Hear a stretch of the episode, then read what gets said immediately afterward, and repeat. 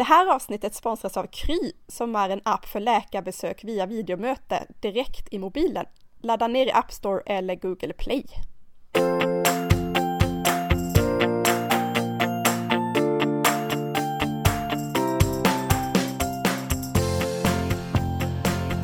Lisa, det närmar sig sommarlov.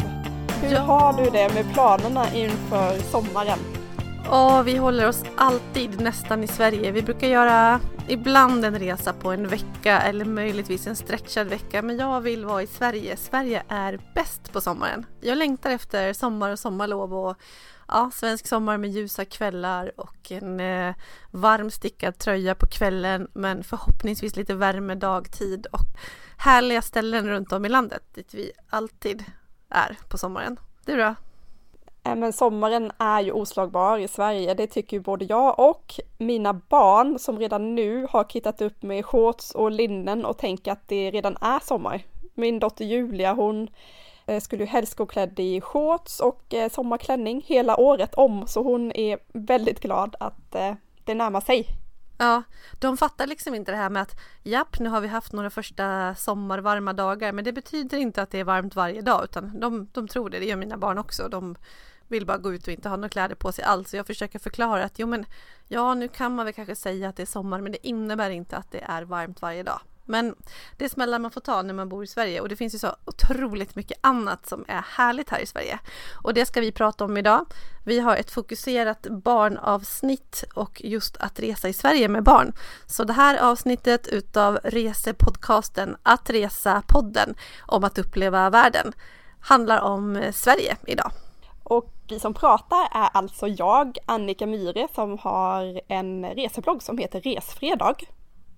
Och jag heter Lisa Falåker och bloggar på livetfråndenljusasidan.se och så fokuserar på resor men också aktiva dagar runt om i min hemmastad Stockholm och runt om i Sverige. Så att det här ämnet det ligger mig varmt om hjärtat. Och jag tänker att vi har teamat upp ganska bra du och jag Lisa, för jag täcker ju då södra Sverige. Både du och jag bor i Stockholm, eller ja, utanför Stockholm kan jag ju säga. Jag bor en timme utanför Stockholm. Och eh, du kommer uppifrån landet. Ja, fast alltså Dalarna, jag vet inte. Man kan inte säga att det är superlångt norrut. Jag skulle kunna hävda att, ja, ja, norrut, men då tror jag att väldigt många skulle ta illa upp. Och för att vara ärlig så har jag ganska dålig koll på nordligaste norra Sverige. Alltså om man ska prata Norrland verkligen och så. Alltså det är klart jag har varit där, men inte med barnen och så. Så att jag ber om ursäkt för det på förhand och tänker att vi kanske får in en massa tips om det är någon som vill berätta något extra. Men jag börjar med Åre som en av dem, eller ett av de ställena som är lite längre norrut som jag tycker att det är riktigt, riktigt härlig. Vi pratade ju om det i eh, ett helt avsnitt av podden när vi pratade om att resa aktivt. Då hade vi mycket fokus på Åre och vi frågade också Sara Rönne som skriver bloggen Träningsglädje om tips på saker att göra där med barn. Så att där kan vi tipsa om hela det avsnittet. Men det är mycket fokus på det aktiva med vandring, cykling, åka till den här magiska Tännforsen som är ett jättestort vattenfall som är superhäftigt verkligen. Det tyckte mina barn om när vi var där i somras. Ja, på tal om att Åre ligger då i norra Sverige, enligt min mening, som kommer nästan längst söderifrån. Jag fick ganska mycket synpunkter på det, att jag sa det, åh, jag ska åka till, jag ska jag vet inte om jag sa att jag ska åka till Norrland. Nej. Kan jag ha sagt det? Kan du ja, inte i, I min värld så, så är nästan allting som ligger norr om Stockholm liksom norra Sverige och jag vet att det här är ett problem både för mig och för många i min omgivning så jag måste verkligen tänka på det. Mm. Men vi försöker att inte kategorisera så hårt och helt enkelt. Men norr om Stockholm ligger i alla fall också Gävle och utanför Gävle vill jag tipsa om en pärla som jag älskar och återvänder till gång på gång och det är Högbobruk. Har du varit där någon gång? Nej, det har jag faktiskt inte. Jag skulle väldigt gärna vilja för jag har ju läst om det Ja. dig. Ja, precis. Det är ju många som kommer dit som älskar det stället. Och det är väl kanske inte stället med sig allra mest jätteuppbyggt för barnen. Alltså vi kommer ju prata en del om nöjesparker och annat. Men Högbobruk är mer, ja, det finns väldigt mycket och med fokus på aktivt liv. Helt enkelt att hyr cykel, vara ute och cykla, vandringsleder, lekparker. Det finns en sån här, jag tror att det är Bodaborg, men någon liknande, du vet så här äh, Fångarna på fortet liknande underhållning för barn. Så egentligen så Högbobruk är mer ett otroligt vackert ställe som passar den äventyrliga familjen som vill ha en lugn och mysig upplevelse med Guldkant. Och med Guldkant menar jag att de har en helt fantastisk restaurang som har så god mat så att det är helt sanslöst. Jag brukar vara lite försiktig med att vara så himla tydlig med sånt där när det är grym mat för att folk har ju alltid sin egen upplevelse och vad man tycker om och inte och sen kan det ha ändrats någon kock och så kommer någon tillbaka till samma ställe och har förväntningar och så blir det inte så men Högbo bruk, varje gång jag har varit där har jag tyckt att det har varit så bra och de har en, oh, de har en dessertbuffé som du skulle älska Annika som tycker mycket om efterrätter. Ja. Ja, de dukade upp ett stort bord med massa, massa, massa så här små supervackra grejer så att det är stället för den som vill ha den inramningen också. Så det är därför jag tycker att det är så bra. Och ett spa eh, som jag tycker att har haft lite varierad kvalitet faktiskt. Men jag tror att de har byggt om det lite grann så att det är helhetsupplevelse. Högbobruk utanför Gävle. Jättehärligt ställe. Ja, pratar vi Gävle så kan jag däremot tipsa om Furuvik, för där har jag varit med hela familjen. Det är en nöjespark som passar utmärkt för lite mindre barn skulle jag säga. Det är inte jättestort, men känns sådär lagom och eh, familjärt. Ja, men och det som är så kul är också att det är både djur och åkattraktioner. Så det finns ju allt från kameler till eh, ja, men mycket roliga djur och de ser ut att ha det väldigt, väldigt fint där. Det är jättefin miljö. Det känns lite som Skansen med lite fäbodar och små grusgångar och så. Verkligen, verkligen trevligt. Och sen är själva den här nöjesparksdelen, det är ganska små åkattraktioner. Det finns några större också, men det är väldigt bra som du säger för lite yngre barn. Jag tycker att det är en jätte, jättefin park. Och jag kan säga det också att jag föredrar att försöka anpassa saker efter barnens ålder. Alltså att det finns ingen anledning att med små barn åka till de mest intensiva ställena som faktiskt egentligen passar bättre för stora barn. Eller jag hävdar det. Jag åker mycket hellre till, till Furuvik med de här fyra femåringarna än att jag åker till Liseberg och trängs. Ja, Furuvik är verkligen ett bra tips om man har lite mindre barn och kan tänka sig en lite enklare park men som är otroligt fin. Och så ligger den också nere vid vattnet längs med havet. Jätte, jättefint och de har också någon kul lekpark som är jag tror att man har spelat in Wild Kids där någon gång. Någon, jo, någon det, det, stämmer. Ja, det är så va? Ja, och ja. den är jättekul den lilla äventyrsdelen där. Så att det passar, det passar ju äldre barn faktiskt däremot. Precis. Och jag vill faktiskt passa på att slänga in en eh, disclaimer här. För att vi har mm, dividerat det här, om det här med, med djurparker överlag. Jag kan känna att det är ett hett diskussionsämne. Många uppskattar inte fenomenet djur i bur. Och det här blir en helt annan diskussion som vi kan ha i ett annat avsnitt. Men vi pratar om djurparker med barn i det här avsnittet. Ja, precis. Barn älskar djurparker. Det här tar vi inget ställningstagande utan vi berättar om vilka som vi tycker är fina, välskötta och härliga. Och en annan sån som ligger i Dalarna för att komma ner mot mina hemtrakter, eller mina hemtrakter i Bålänge, vilket är mer söderut i Dalarna, men Orsa björnpark är ganska känd. Jag tror faktiskt att de har bytt namn till Orsa rovdjurscenter för det är inte bara björnar utan de har jag tror att de har någon vit snö, leopard och ja, men en massa häftiga rovdjur helt enkelt. Ja, det är riktigt mäktigt och där är också miljön jättehärlig. Det här är egentligen i en skidbacke så att man, man kan gå upp längs med den här backen och själva toppstugan som man kan ta sig upp till har ju en jättehärlig utsikt över Orsasjön och runt om skogen har man tur ser man en massa björnar och isbjörnar till och med. Men det kan vara lite svårt på vissa håll att få syn på dem just för att de har väldigt stora områden som de rör sig på. Så det är bra att vara medveten om. Men det är en väldigt, väldigt härlig park i alla fall. Och de har också någon sån här, i närheten där vid Grönklitt finns också ett Wild Kids område. Så Orsa-hållet finns mycket för barnen som är, som är fint och bra. Och om jag fortsätter hemma vid, har du varit i, har du varit i de här trakterna Annika eller är det för långt norrut för dig?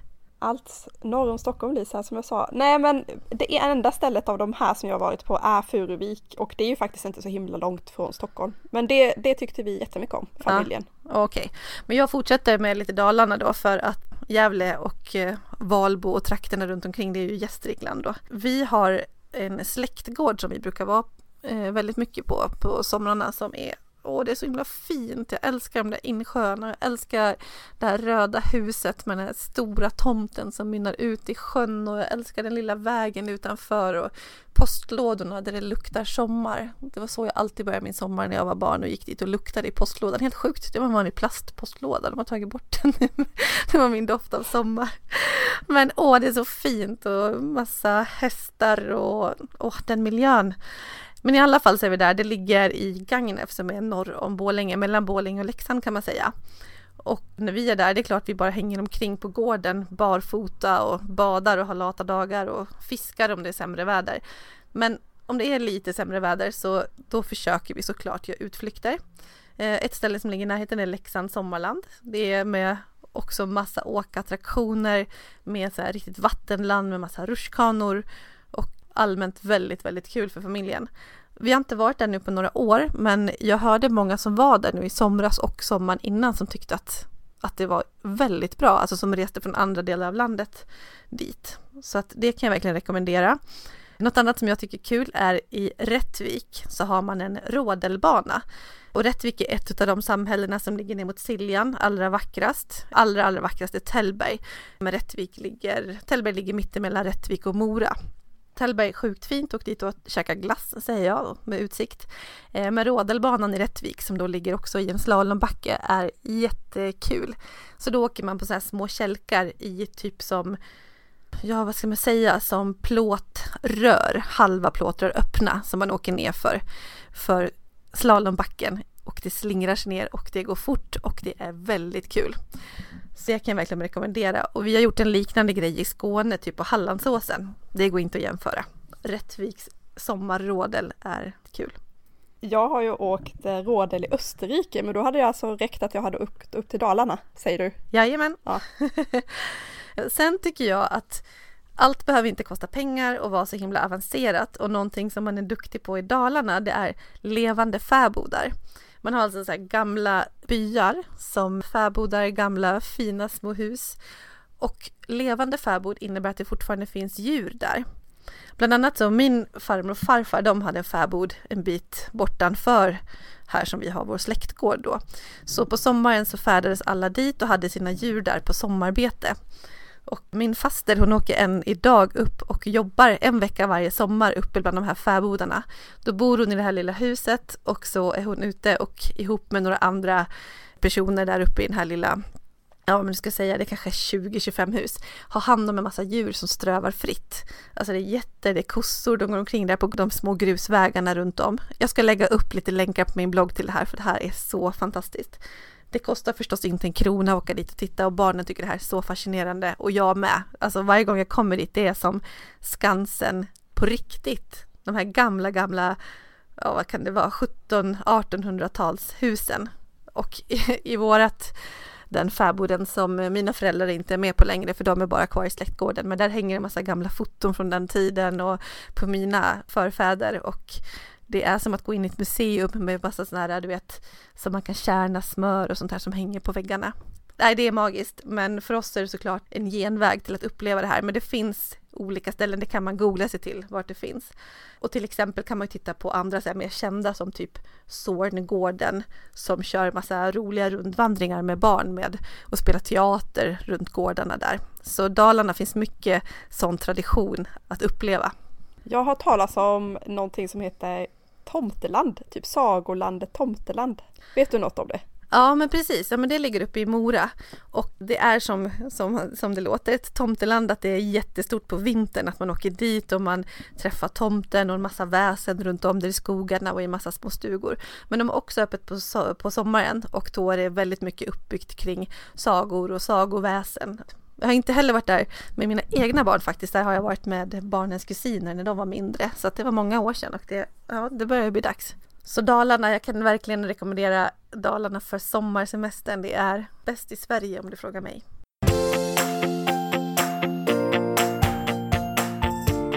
Men jag som inte har varit så här jättemycket uppe norrut, får jag säga ändå. Är det någonting man ska tänka på som barnfamilj Ja, nej men jag kan tänka mig att det är många som funderar på det här med mygg och knott när man pratar norra Sverige. Och ja, det finns mygg och knott, faktiskt huvudsakligen mygg skulle jag säga i de områdena där vi brukar vara. Men egentligen är det inte så mycket värre än på något annat ställe. Men generellt så är det, det är någonting jag har med mig reseapoteket när jag åker på sommarsemester så är det myggmedel och framförallt sådana här att stryka på bett efteråt. För man ska ju vara lite restriktiv med myggmedel och barn. Så att jag vill helst inte stryka på dem så mycket utan spraya lite på kläderna och sen så och sen har jag med sån här så att man kan ha på betten efteråt för hur än det är så i Sverige är ju i alla fall inte myggen farliga. Däremot fästingar och de är ju mer i södra Sverige, det är inte så mycket fästingar i norröver. Nej, det är ju ett problem som vi däremot har i södra Sverige. Jättemycket fästingar beroende på vilken, vilket område som man rör sig. Och det ska man ju verkligen tänka på. Det får vi göra faktiskt varenda kväll innan barnen går och lägger sig. Så kollar vi igenom hela kroppen efter fästingar. För det är inte kul med borrelia alltså. Sebastian fick det, vår äldsta son Sebastian, för några somrar sedan och då blir det som en röd ring runt det här bettet som man kanske inte ens vet om att det är ett bett som sprider sig ganska snabbt och i det fallet med Sebastian så tog jag en bild vet jag och skickade till min, till min lillebror Han som är sjuksyrra och han bara mm, borrelia. Men eh, hade jag haft Kry så kanske jag inte hade behövt att störa honom som vanligt under hans sommarsemester. Det kan ju vara ett jättebra tips och höra av sig då till sin läkare på Kry där man faktiskt kan visa bettet via det här eh, bettet eller såret eller utslag eller vad det än är genom en video. Ja men precis, det är så himla bra. Kry är alltså vår samarbetspartner som vi har nu för eh, tredje avsnittet. Vi hade ett helt avsnitt om att resa och bli sjuk med en massa tips kring, kring att resa och råka ut för någonting på, på resan. Men Kry funkar ju precis lika bra i Sverige vart du än är. Och det funkar som så att du loggar in i en app där du, där du schemalägger eller ber om att få ett videomöte med din läkare men via telefonen då, via din smartphone. Så du loggar in med BankID och på det sättet så legitimerar du dig. Så kan du antingen vänta på att få prata med en läkare direkt, då kan det vara lite väntan eller att faktiskt göra en bokning med en, med en läkare. Och när du sen träffar din läkare så är det precis som att du gör det live nästan. Att du kan ju filma och visa till exempel då om du har fått ett bett från någon fästing eller någonting annat som du funderar på vad det är för någonting. För det kan en kryläkare avgöra genom att se och genom telefonen. Så eh, även om du är ute i utskogen någonstans och det är ju skittråkigt att bli krasslig eller så på semestern så behöver du inte avbryta den och åka och leta efter en, en, ett sjukhus helt enkelt utan du kan ha en träff med, din, med en kryläkare via telefonen. Jättesmidigt och vi är såklart jätteglada och stolta över att Kry vill sponsra oss här i Att Resa-podden. Men är ni vaccinerade för övrigt mot fästing? Hela familjen? Åh, vi är inte det. Jag har det här ständiga dilemmat med vaccinationer. Jag tar alla som, som vi får på BVC såklart. Men sen vad det gäller fästingar och sådär, mm, jag vet inte. Nej, vi är inte det. Och som sagt, det här kan vi ju ha till ett eget avsnitt om. Nej men det är för tråkigt, det har vi inte. nej, nej. nej, men vi är mycket i skärgården hos eh, några kompisar så att vi har vaccinerat alla barnen. Jag tycker att det känns skönt och säkert att ha gjort det. För borrelia men det? Nej men alltså det hjälper ju inte mot borrelia. Men eh, det hjälper ju mot TBE och TBE är ju ovanligare men värre. Så för oss har det varit en självklarhet att göra.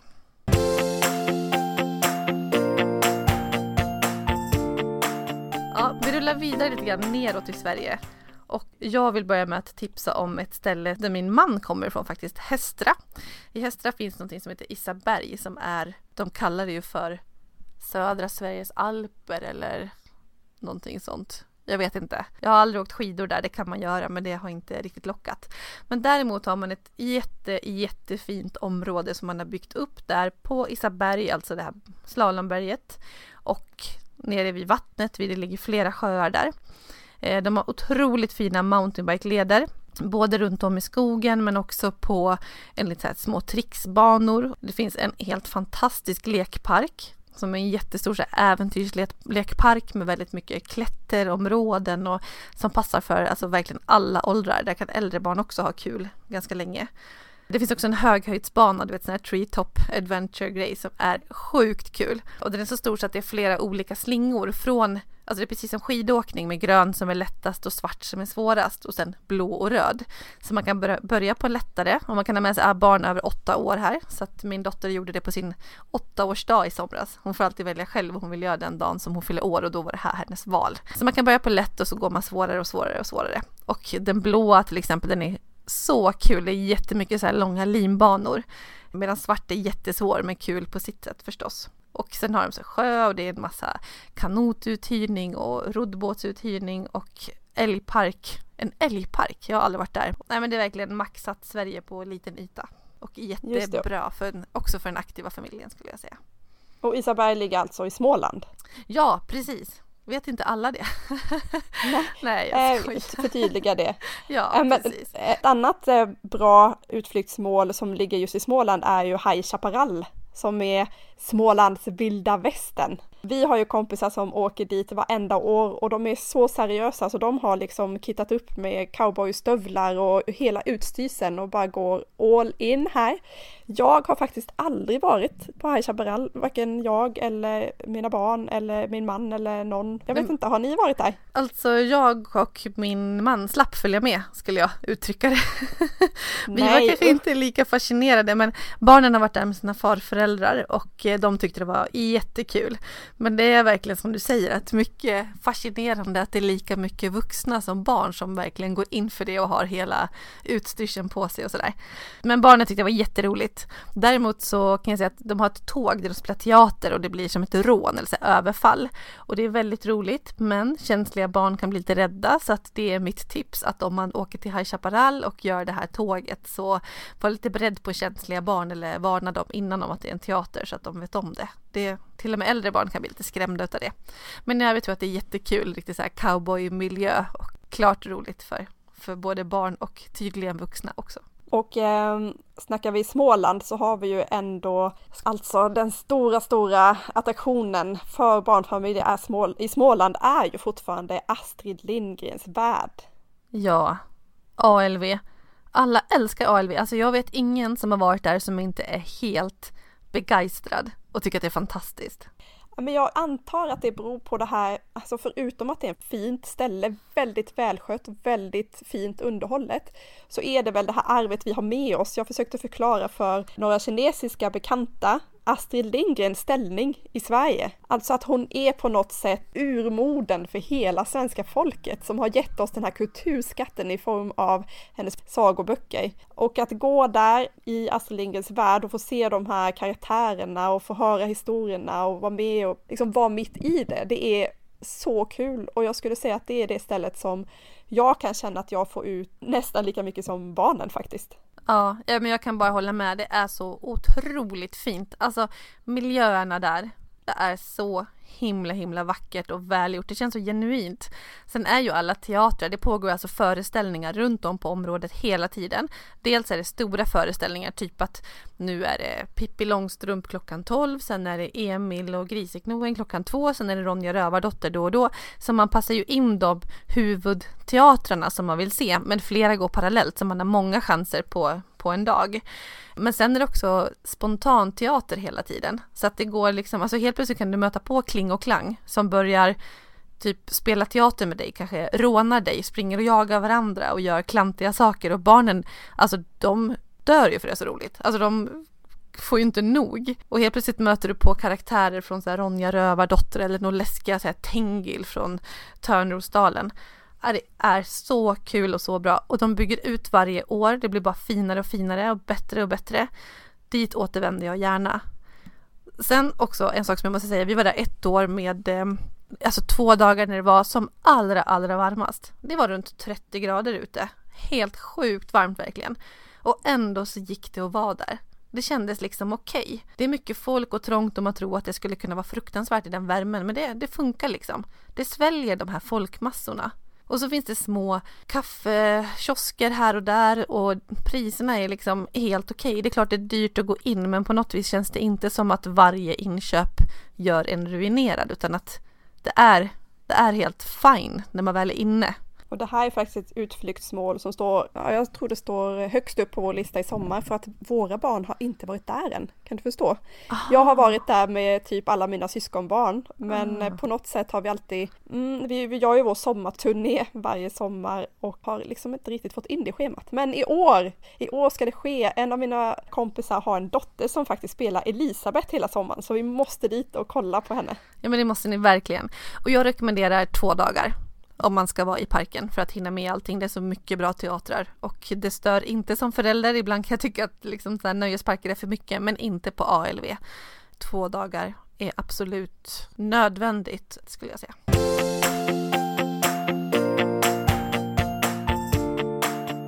Ett ställe om vi går vidare till västra Sverige som inte kräver två dagar, i alla fall jag skulle aldrig klara två dagar där, det är eh, Liseberg som är fantastiskt för en heldagsutflykt. Eh, det är ju en, jag skulle säga att det är en av, av, Sveriges vackraste parker för att det är just så mycket mer än en nöjesställe utan det är, du kan få den här parkkänslan, också väldigt, väldigt välskött. Min man som är från, från Göteborg, han har ju i princip vuxit upp där.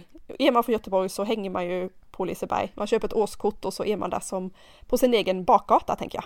Ja precis, jag håller med. Så är det med mina Göteborgskompisar. Det är årskort som gäller. Själv har jag faktiskt inte varit där och anledningen till det är att ja, vi har lite inställning att våra barn inte ska bli serverade riktigt allt hela tiden. Det är så lätt att det går jag vet inte, att det blir lite för mycket av det goda och det kostar ju himla mycket att göra de här sakerna. Jag har märkt att våra barn klarar det ganska bra, att vi har tyckt att var sak har sin tid. Till exempel när de var mindre så har vi varit på Halmstads äventyrsland istället, istället för Liseberg. Det har funkat tillräckligt bra för dem när de har varit liksom så tre, fem års åldern. Det är nu när de är sju och nio i år som jag tror att Liseberg verkligen skulle göra sig, eller komma till sin rätt för dem. Och då menar jag att när vi är där alltid mitt i sommaren, typ när det är Gotia Cup och jättemycket folk och vi hänger med kompisar i Stenungsund så att vi har inte varit så sugna på att åka in till de massorna när vi faktiskt kan göra Grönan och sånt. Så Liseberg är så som vi har hållit dem lite ifrån. Vi vill inte att de bara ska tjata om nöjesparker och att det ska bli Jaha, vi har ingenting att göra idag, det är lite dåligt väder. Ja, men vi drar till Liseberg och det kostar 3000 för en familj att vara där en dag liksom. Ja. Men eh, hur är det med Universium som också ligger i Göteborg? Har ni varit där? Nej, faktiskt inte, men det skulle jag verkligen vilja göra också. För att Universium är ett av 19 science centers som finns utspritt i hela Sverige och jag visste faktiskt inte det, att det är liksom del av ett koncept. För pratar man Tom Tits till exempel här ja, utanför Stockholm så är det också e- ett av de här eh, science centers som man pratar om. Och det finns också något som heter Framtidsmuseet i Dalarna. Ja, det ligger i Borlänge. Ja, ja, där, är vi, ja, där är vi med jämna mellanrum eftersom det är där mina föräldrar bor. Det är jätte, ja. jättetrevligt det hotellet. Så det, det brukar jag rekommendera om folk är och åker skidor i Romme eller så, att de ska kombinera med Framtidsmuseet. Och inte att glömma Aquanova som är ett jättebra badhus i, i Borlänge. Men i alla fall, ja. sidospår till Universium. Ja men precis och ett annat sånt är ju Baltasar som ligger i, i Skövde. Och jag tycker verkligen man kan kolla in och försöka satsa på ett av de här 19 science centers om man har barn som är, gillar att klura lite. Alltså utforska rymden och ta sig igenom olika labyrinter och sådär. Det finns väldigt mycket utrymme och ge utlopp för sin kreativitet. Ja, jag tänker speciellt kanske om det är lite sämre väder någon dag. Mm.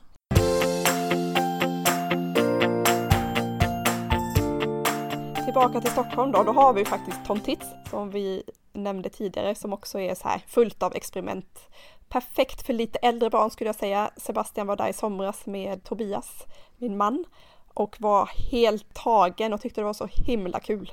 Ja, det har mina barn tyckt också och Max var fem år första gången vi var där och tyckte det var roligt då också. Då anpassar man ju lite, det beror lite på vad man gör beroende på ålder. Jag håller med dig om att någonstans där mellan, ja, mellan kanske 8-9 och hela mellanstadiet kanske är perfekta målgruppen så, men det funkar för både äldre och yngre barn. Och på sommaren har de ett stort område utomhus också så att det passar oavsett väder. Annars så är ju eh, Skansen vår familjs klara favorit här om vi pratar Stockholm. Jag tycker verkligen att det funkar absolut lika bra för vuxna som för barn. Det är som att gå runt där och få en sammanfattning av hela Sverige.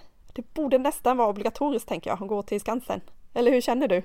Ja, men jag tycker också att Skansen är superfint, verkligen charmigt. Så Ja, men jag håller med och det är inte särskilt dyrt egentligen heller att gå in dit utifrån vad man får för upplevelse. Skansen ligger ju på Djurgården i Stockholm som är en, en ö väldigt, väldigt fint belägen. Det som är lite speciellt är att de flesta attraktionerna för barnfamiljer känns det som att de har samlat ihop där. För där finns ju Skansen och så har vi Gröna Lund och så har vi Junibacken som är någon slags minivariant av Astrid Lindgrens värld. Det går liksom inte ens att jämföra för det är så pyttelitet. Jag, jag var lite besviken första gången jag var där eftersom jag hade förväntat mig, jag vet inte vad, stordåd, men det är ganska litet. Däremot så har de en sak där som kallas för Sagotåget.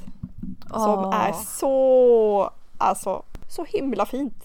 Man sitter som, i litet, som ett litet tåg och åker, åker igenom alla de här berättelserna, Astrid Lindgrens sagor. Och jag tycker verkligen att det kan eh, vara värt att gå dit bara för att åka det här sagotåget. Ja men det är verkligen magiskt. Man sitter nästan som i en hammock på en bänk typ och så svävar man över små uppbyggda scener i miniatyr från sagorna och så är det ju Astrid Lindgren som läser sagorna. Bara det. Ja, ja. åk dit, åk dit. Men åk inte dit när alla andra är där för det kan bli riktigt, riktigt långa köer. Gröna Lund kan vi lämna väldigt snabbt för att det är ju, alltså som sagt, pratar man med Tobias, min man då, som är van vid Liseberg, säger han att hallå, Gröna Lund är som ett litet, jag vet inte, pytteland om man jämför med Liseberg. Jag tycker att det kan vara charmigt om det inte är så mycket folk, men är det mycket folk får jag bara panik av att gå dit. Ja, nej men jag är verkligen beredd att hålla med. Men jag tycker Gröna Lund är fint för att det ligger så himla vackert nere vid vattnet. Jag tycker verkligen om inramningen på det sättet. Och är det inte till för mycket folk så är det härligt tycker jag.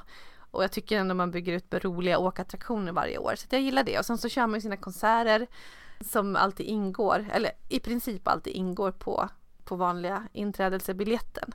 Gröna Lund är härligt, men visst är det småsyskonet i sammanhanget om man jämför med Liseberg. För de som gillar Gotland och brukar hänga där så finns det också, alltså Gotland är väldigt barnvänligt. Vi var där i somras med barnen. Där finns en del attraktioner som passar barnfamiljer. Eh, bland annat har de något som heter Kneippbyn som är en nöjespark och där finns också vattenland. Och faktiskt, alltså det är mycket Astrid Lindgren här, men huset Villa Villekulla från, från filmerna ligger ju faktiskt där det gula och rosa och gröna huset. Men generellt skulle jag säga att man behöver nästan inga nöjesparker när man är på Gotland för det är så himla fint ändå. Barnen älskar att springa omkring där och kolla på raukar och bada. Ja men det är så fint och Visby alltså det kan inte finnas någon mer magisk stad i hela Sverige.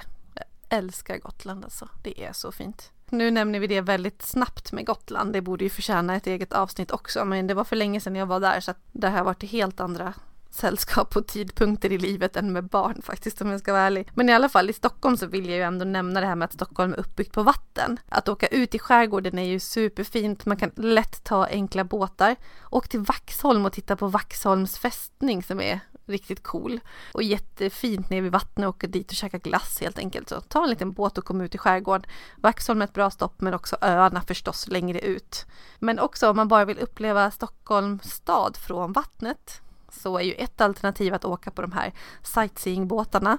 Men ett alternativ som jag vill tipsa om som jag gjorde i somras är att åka picknickbåt. Det finns små eldrivna båtar, alltså små som små ekor ungefär, men med en liten motor som drivs av solceller. Och de här kan man hyra för bara några hundra kronor i timmen. Och så finns det ett litet bord i mitten.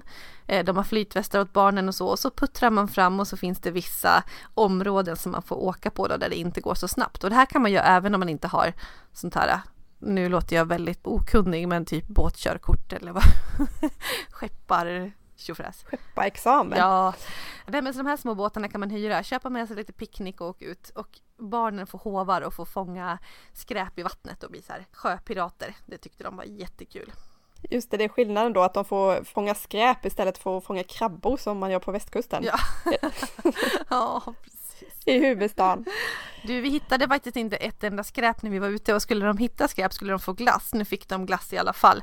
Men eh, nej, de tyckte att det var riktigt dålig fångst så att det är inte så att det flyter omkring en massa skräp i vattnet i Stockholm. Nej, och eh, jag vet att en av de första gångerna jag var här uppe, när jag var yngre, så det var under den tiden när de fortfarande hade Vattenfestivalen i Stockholm, en väldigt stor festival. De marknadsförde de den genom att någon av de som drev hela spektaklet drack vatten från fjärden. Alltså att Stockholms vatten är så rent som man faktiskt kan dricka det. Aha. Mm. Mm. Men tar du på dig den rekommendationen till våra lyssnare? Nej, Nej. Eh, inte gör jag inte. Nej. Det gör jag inte. Och inte särskilt om man har barn. Nej, exakt. Nej men vi har ju varit uppe nu i Stockholm och snurrat och härliga små öar och mycket vatten och så.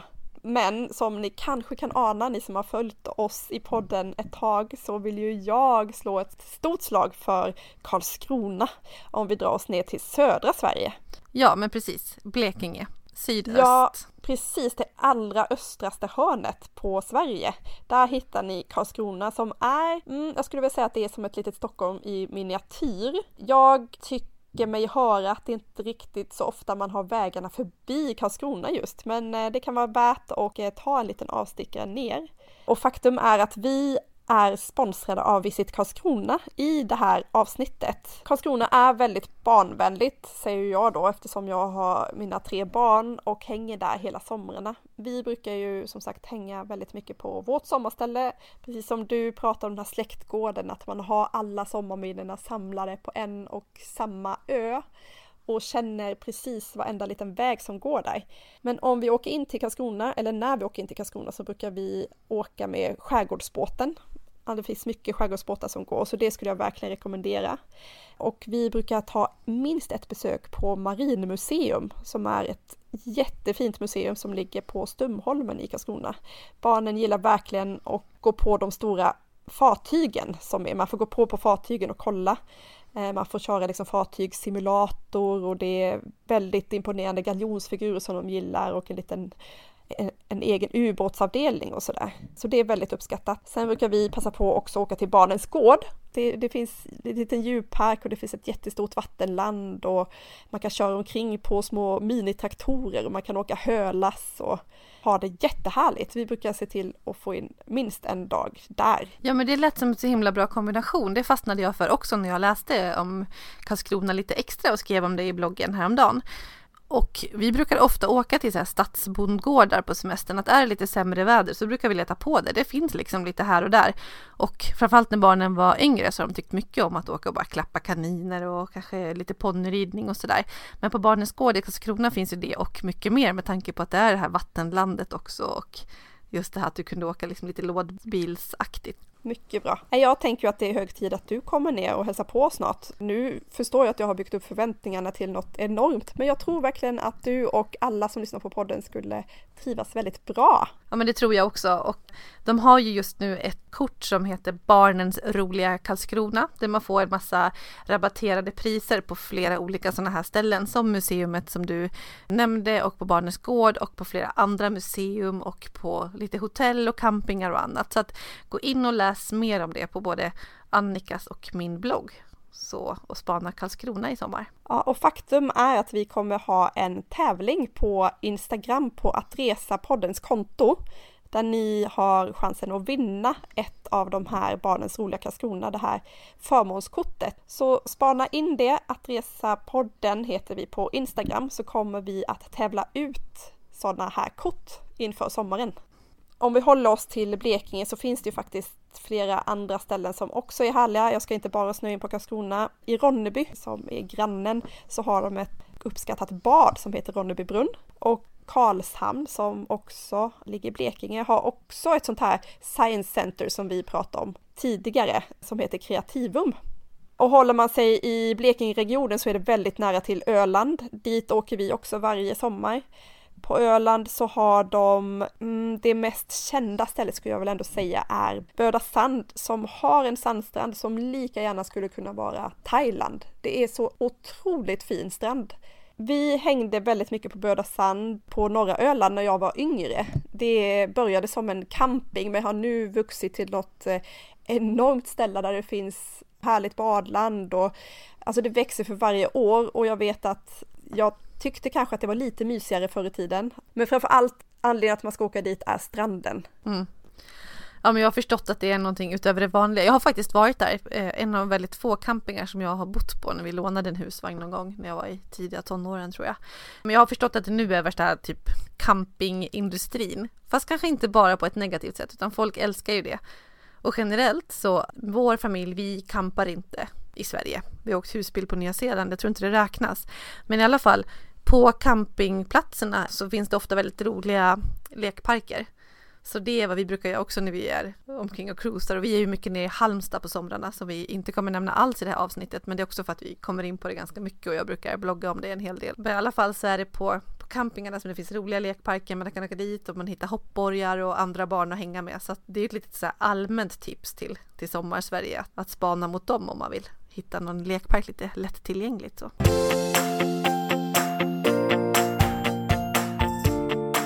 För att runda av det här avsnittet så måste vi ta en sväng ner till Skåne också tänker jag. Ner till Tosselilla som är ett sommarland som är beläget mitt på Österlen och det är också så här stort vattenland med vattenrutschkana och karusellen och hela konkarongen.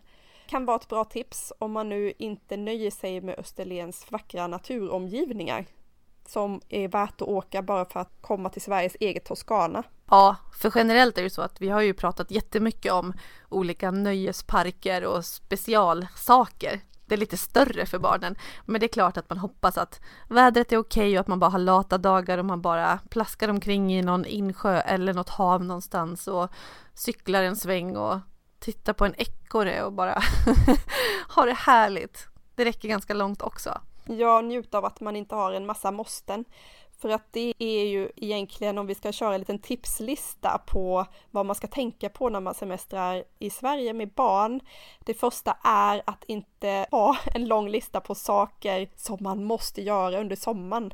Utan försök att ta dagen som den kommer, känn av stämningen, barnens humör, hur ser vädret ut?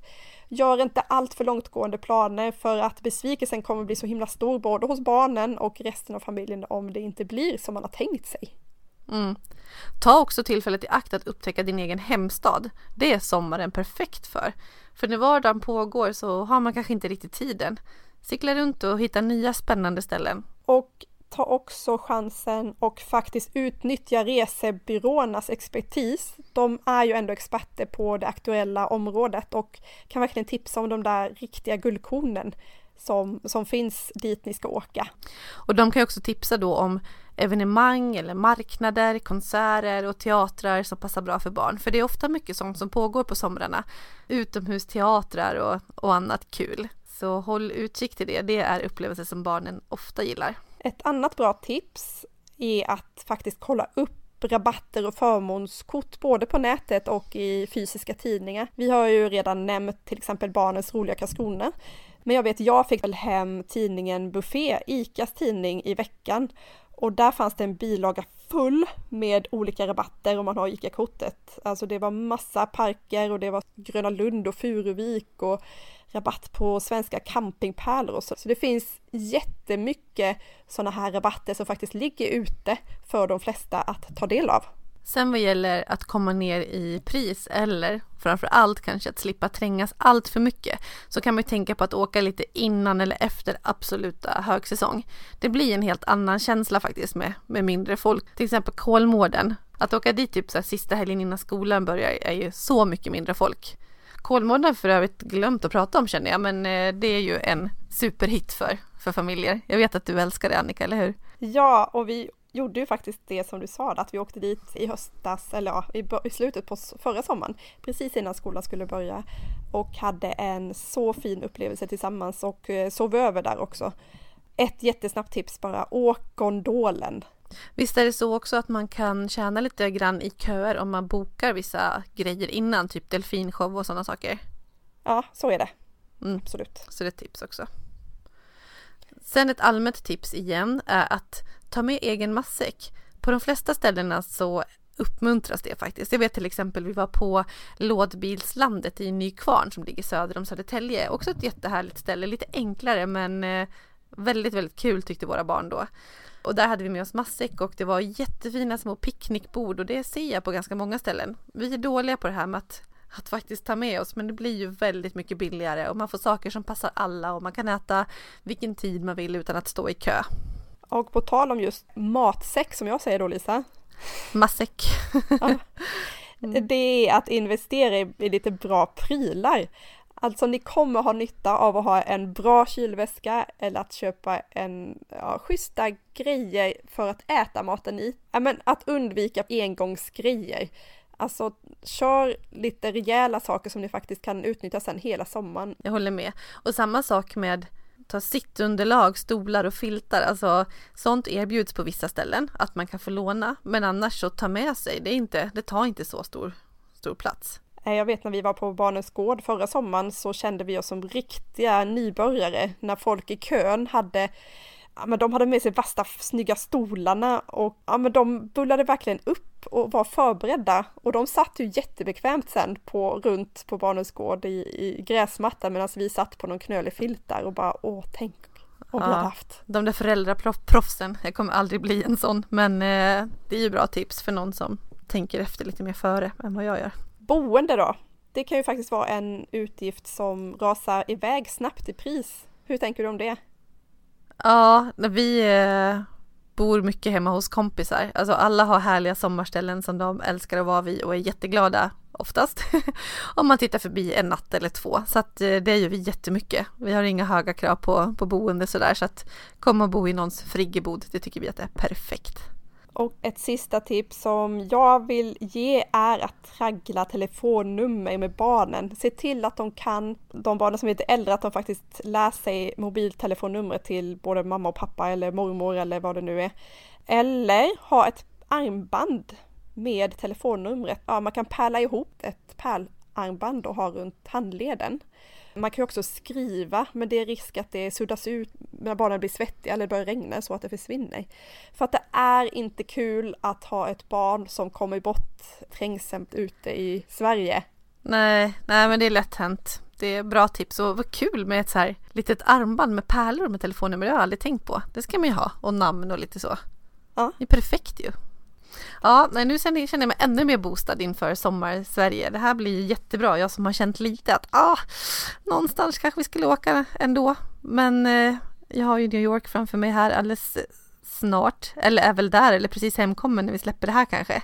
Så jag får nöja mig med Sverige i sommar men det är som att jag är precis hur peppad för det som helst. Mm, sommar i Sverige är ett vinnande koncept, det hävdar jag bestämt. Även om det regnar, vilket vi säkert kan räkna med att det gör, så finns det ju faktiskt en massa saker att göra. Och vi hoppas att ni har fått lite inspiration, kanske tips om något nytt resmål som ni kan tänka er i sommar. Ja, och så tackar vi Kry som är med och sponsrar oss och Visit Karlskrona som också är samarbetspartner till oss i det här avsnittet. Glöm inte tävla i vår Instagram-tävling om eh, förmånskortet Barnens roliga Karlskrona. Och så ses vi, eller hörs får man väl säga, om ett par veckor i nästa avsnitt. Och då blir det betydligt mer långväga och en specifik destination som vi kommer djupdyka i. Men mer om det senare. Tack mm. för idag! Tack, tack! Ja, hej då! Hej, hej.